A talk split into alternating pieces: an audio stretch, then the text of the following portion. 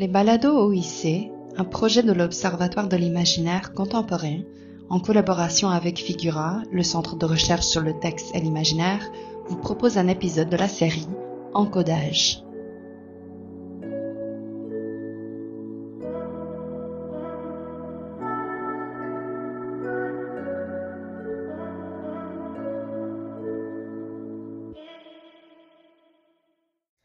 Bonjour à toutes et à tous et bienvenue à ce nouvel épisode de la série Encodage des balados OIC. Mon nom est Sarah Grenier-Millette, responsable du projet Encodage et de l'Observatoire de l'imaginaire contemporain.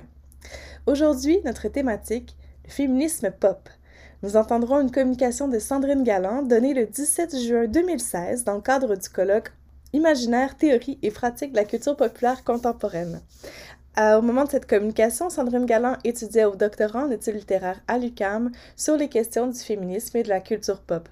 Depuis, Sandrine Galland a terminé son doctorat et elle a fait paraître aux éditions du Remue-Ménage un essai intitulé « Le féminisme pop, la défaillance de nos étoiles » paru en septembre 2021.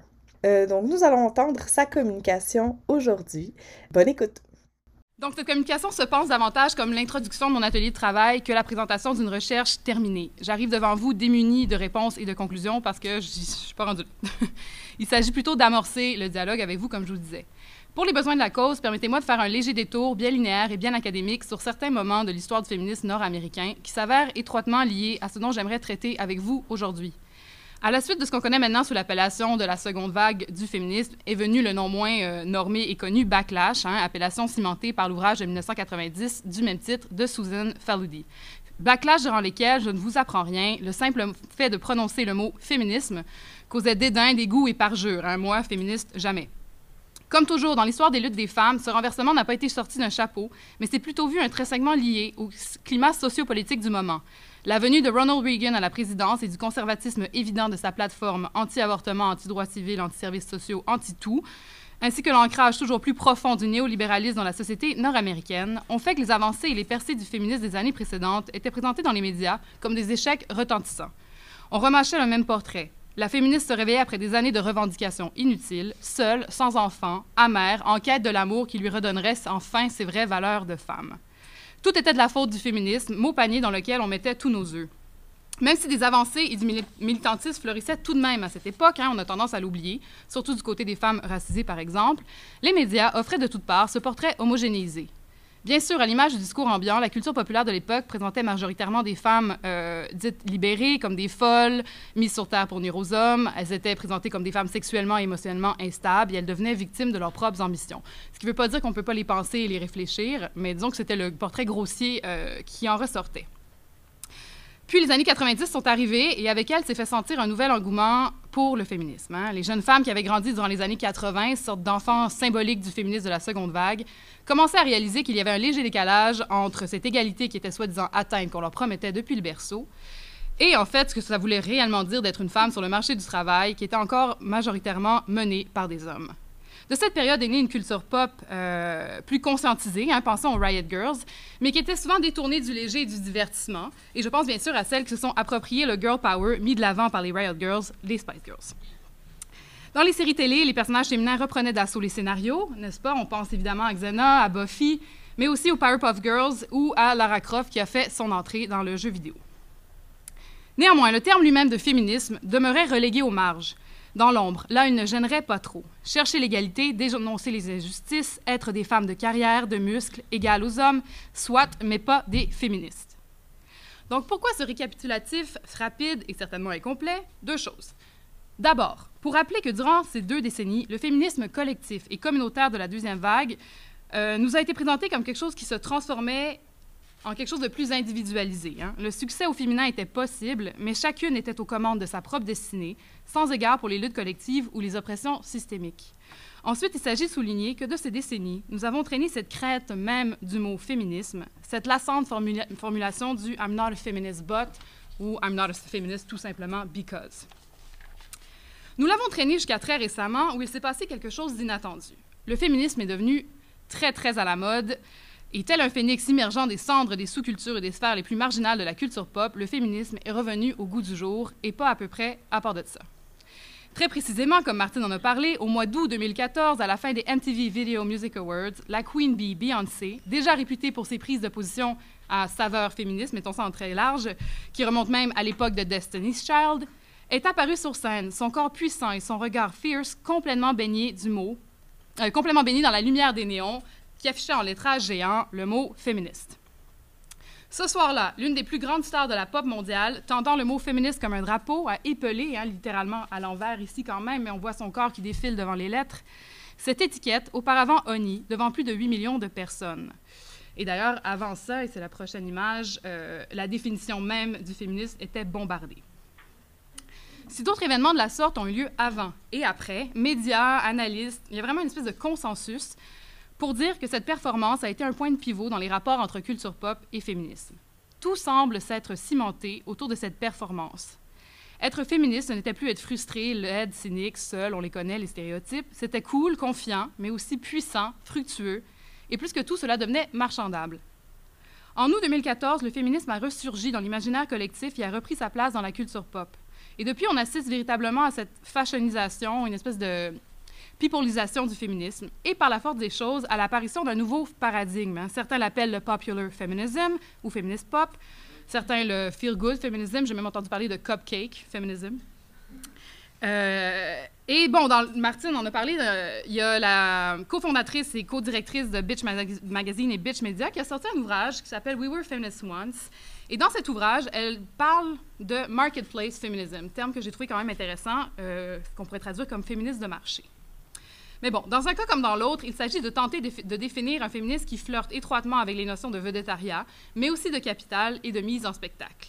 Nous sommes devant un féministe qui se capitalise lui-même, qui capitalise l'image de marque qu'il met en place, et cette récupération marchande crée une rupture entre les valeurs, on suppose, ou en tout cas c'est ce qu'on veut nous faire croire, avec les valeurs démocratiques et communautaires de la pensée féministe traditionnelle. Donc forcément, un tel féministe ne fait pas l'unanimité et soulève les passions à la fois dans les médias, dans les discussions informelles, dans les sphères les plus doctes. Hein, on en a parlé un peu tout à l'heure. Petite parenthèse amusante pour décrire ce clivage d'opinion. J'ai bien aimé Zeisler qui parle de la Beyoncé Law. Donc je vais vous la dire. Donc, get a group of mostly white women between the ages of 18 and 50 together for a panel discussion or seminar or discussion group that's broadly about young women, feminism and American culture. And within the space of an hour, whatever the initial topic, you'll find yourself in the midst of a heated discussion about Beyoncé. Ce qui est quand même assez avéré. Donc, visiblement, plutôt que d'attendre que les choses se présentent d'elles-mêmes, j'ai décidé de les provoquer. Mais toute blague à part, je ne suis pas vraiment ici pour parler de Beyoncé elle-même. Zeisler, dans son ouvrage, procède à un débroussaillage que je trouve assez efficace quant aux diverses formes et manifestations que prend le féminisme de marché. Je me permets de lui emprunter parce que je trouve que cette classification permet de structurer la discussion et de ne pas mettre dans le même panier, par exemple, des sous-vêtements de coton blanc avec un féminisme écrit sur les fesses et l'allocution d'Emma Watson à l'ONU. Donc, Andi Zeisler distingue 5 sphères de la culture pop dans lesquelles le féminisme a développé sa mise en image et sa mise en marché. Donc, la publicité, d'abord, ce qu'elle appelle le phénomène du femvertising ou du empowertising, c'est-à-dire de se servir de l'empowerment des femmes pour vendre des choses telles que du déodorant ou des serviettes hygiéniques. Le cinéma, ou comment la machine hollywoodienne a tendance à nous vendre le prochain film avec un vague personnage principal féminin comme le renouveau du féminisme au cinéma.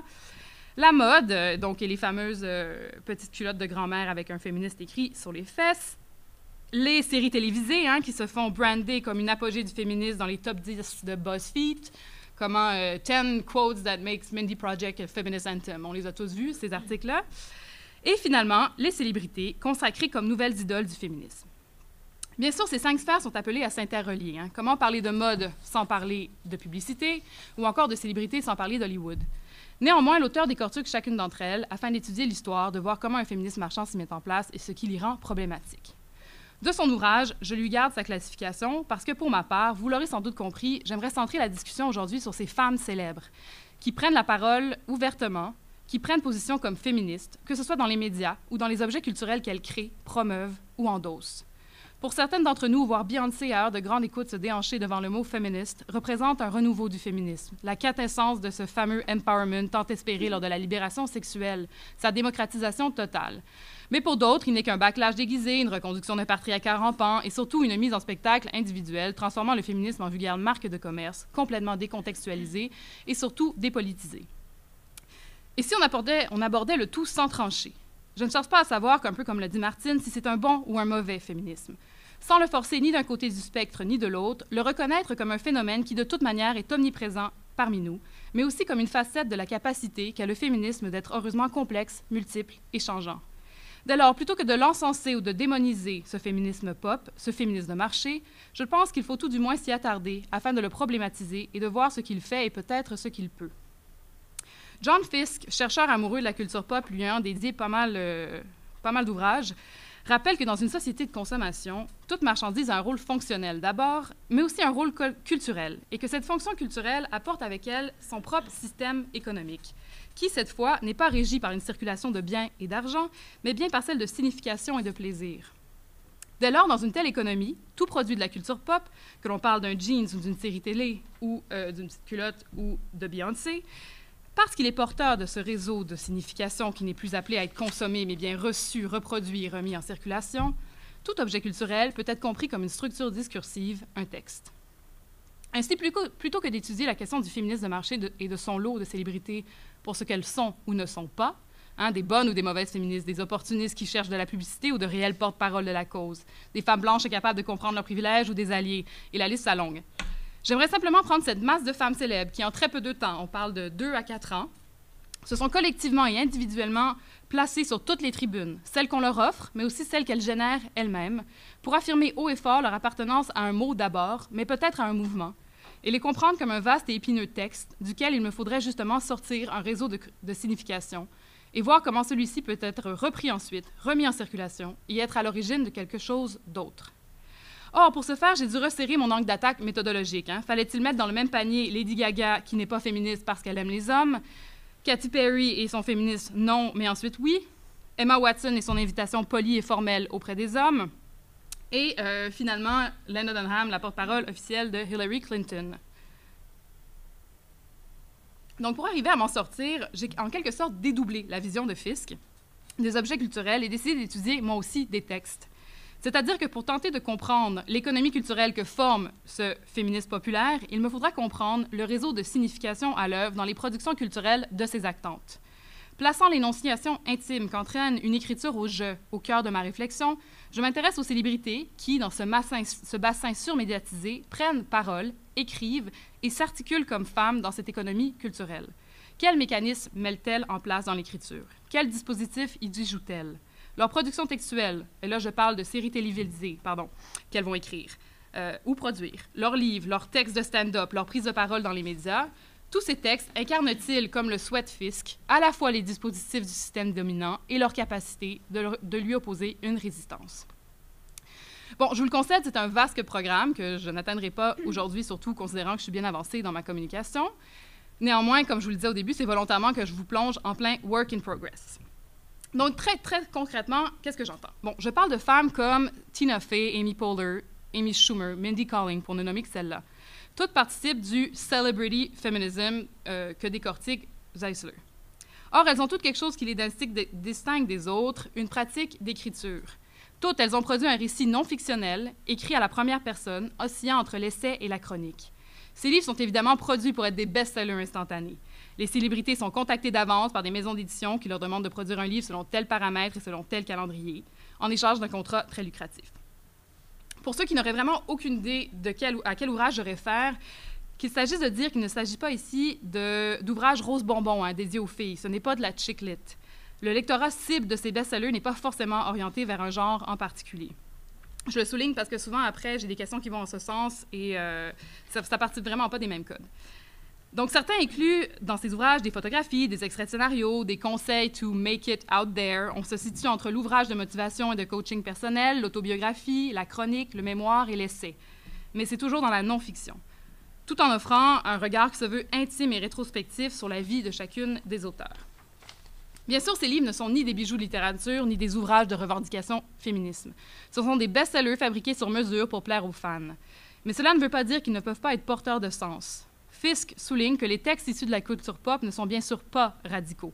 Forcément, ils ne le seront jamais, Puisque par définition, ils sont issus du système dominant en place, ils ne peuvent donc pas s'opposer de front à celui-ci. Néanmoins, ils n'en sont pas pour autant inutiles, passifs. C'est justement grâce aux tensions qu'ils contiennent, le paradoxe d'être à la fois issu de cette culture de masse, mais d'être simultanément porteur d'un réseau de signification qui outrepasse celle-ci, qu'ils peuvent devenir porteurs d'une potentielle résistance. De plus, pour faire écho aux nuances que je désirais installer en début de communication en ce qui a trait à la chasse à un bon ou à un mauvais féminisme, Fiske nous rappelle que de participer à quelque chose ne veut pas dire s'y opposer de manière totale, mais ne veut pas non plus dire y capituler sans discernement. Ces livres ne sont pas nécessairement de ces femmes des féministes militantes, mais ils ne font pas non plus d'elles des monstres d'un capitalisme sauvage. C'est quelque chose entre les deux, qui dépasse les intentions de la chaîne de production de ces objets de culture pop. Fiske rappelle que l'étude de la culture pop se fait toujours with a double movement of containment and resistance, which is inevitably inside it. C'est ce double mouvement qui m'intéresse. Les auteurs et leur écriture sont à la fois extrêmement entendus, endigués, traduction très libre du containment de Fiske, par la dynamique capitaliste qui les entoure, mais elles présentent tout de même des instants et des lieux de faille, des tensions, des glitches qui font d'elles le lieu d'un possible nouvel usage. Et si, parmi tout l'attendu de ces textes et de ces femmes qui écrivent, il se retrouvait tout de même des éléments qui permettraient de faire sauter cette digue? Il faut savoir que lorsque l'on prend la peine de s'attarder à ces livres, le corps est omniprésent. On parle d'un corps majoritairement blanc, mais pas toujours, certes, et surtout pas aussi normé que le voudrait l'hégémonie corporelle hollywoodienne. Et surtout, c'est important de le souligner, un corps féminin, écrit par des femmes. Il est partout, il découpe l'organisation du récit. Bien souvent, les chapitres s'organisent en fonction de diverses épreuves ou tout simplement rituels que le corps traverse. De plus, dans ces récits, il y a une omniprésence des thématiques liées au corps. On parle de surpoids, beauté, pilosité, sexualité, mais aussi de thématiques reliées au corps féminin et aux législations étatiques l'entourant, avortement, attouchement, harcèlement, maternité, menstruation. Je vois un certain clin d'œil à la formulation « Bodies that matter » de Judith Butler, car si pour certaines de ces femmes, le corps devient la pierre d'assise, même presque pour toutes elles, parce qu'il est ce par quoi ces femmes apparaissent, par quoi elles existent, par quoi elles perdurent. Leur corps est l'ensemble de leur branding. Leurs corps, qu'elles mettent quotidiennement en images et en récits, sont à la fois des corps qui comptent, that matter, et des corps qui font matière, matter. Et peut-être que si la matérialité de leur corps compte autant, c'est bien parce que ce n'est pas le corps lui-même qui compte, mais bien tout ce qu'il représente, l'argent, le succès, la célébrité, la norme. Dès lors, à la manière de Judith Butler qui dédouble le mot « matter », hein, compter et matière, j'aurais envie de comprendre le verbe « compter » à la fois dans son acception la plus figurée, c'est-à-dire des corps qui demandent à être pris en considération, mais également comme des corps auxquels une valeur est attribuée, ou tout du moins des corps qui sont évalués, dénombrés, capitalisés. Or, et c'est là que les failles s'installent, ces femmes jouent avec cette matière qui compte. Dans leur écriture, ces femmes profanent leur corps-image en leur rendant à nouveau corps-matière. Elles se désacralisent en trahissant leur corps imparfait. Le corps féminin y redevient trivial, sanglant, douloureux, grotesque, dénudé, envahi, aimé, dorloté. Le corps redevient tout simplement commun et profane. Les idoles tombent de leur piédestal. Dans son exploration sur l'idée de la profanation comme moyen de résister aux dispositifs du système en place, Georgia Gamben rappelle que profaner ne signifie pas seulement abolir et effacer les séparations entre le sacré et le profane, mais apprendre à en faire un nouvel usage, à jouer avec elle. Peut-être est-ce ainsi que le féminisme pop réussit à échapper, du moins partiellement, à l'endiguement dont traite Fiske et peut offrir des lieux de résistance. Par le corps d'abord, mais aussi par la réappropriation d'espaces discursifs, demeurer la chasse gardée du masculin jusqu'à ce jour. En effet, ces femmes envahissent la scène de l'humour, la scène, pas vraiment la scène, mais disons les codes de l'humour, sans retenue et échappent aux stéréotypes de type humour féminin. Que ce soit dans leurs livres, les séries télé qu'elles écrivent ou les stand-up qu'elles présentent, elles en réinvestissent les codes et le font sans compromis. Dans cet espace discursif extrêmement codé pour les femmes, elles déjouent les stéréotypes et l'attendu pour présenter une image humoristique du corps féminin et de ses fonctions sociales, physionomiques et idéologiques, qui justement présente un nouvel usage qu'espère Agamben.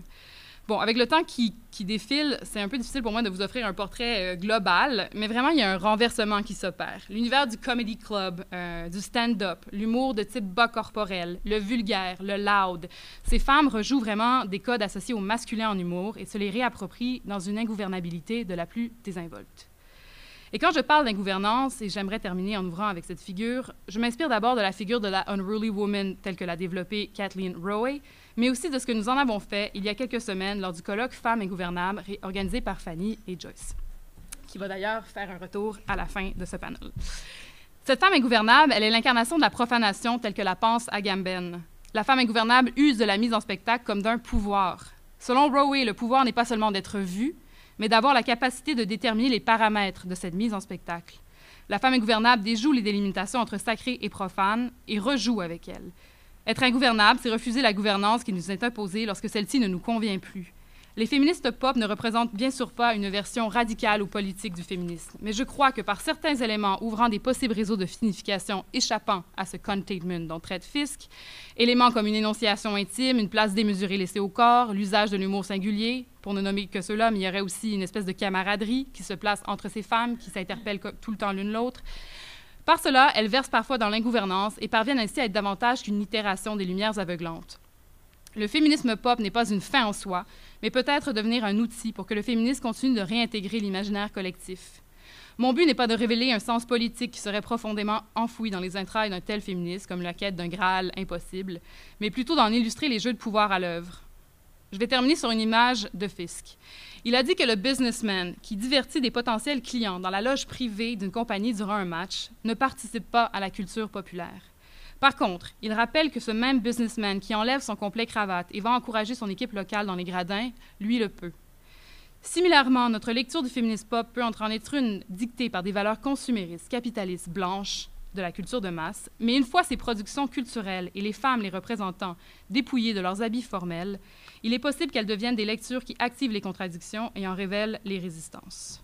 Merci. Un grand merci pour votre écoute. Si vous voulez consulter toutes les contributions de Sandrine à l'Observatoire de l'imaginaire contemporain, rendez-vous sur le site web de l'Observatoire de l'imaginaire contemporain, oic.ucam.ca, sous l'onglet Balado OIC, à la page de l'épisode d'aujourd'hui. Merci, à la prochaine!